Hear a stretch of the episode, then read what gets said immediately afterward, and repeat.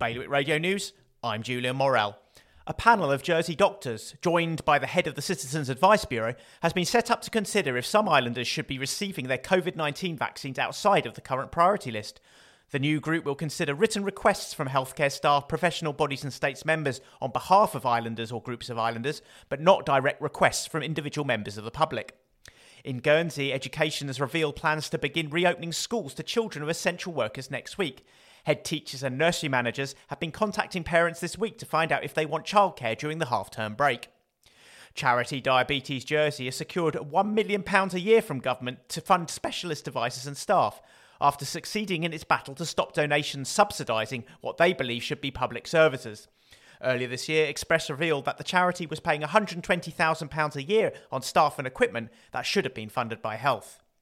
Payroll support in Guernsey is being reinstated with an intention to publish the details of all businesses who apply for help. However, that caveat has come under fire. Some businesses have said that while they need help to pay wages, they're unwilling to put salary information into the public domain. More on all these stories at bailiwickexpress.com.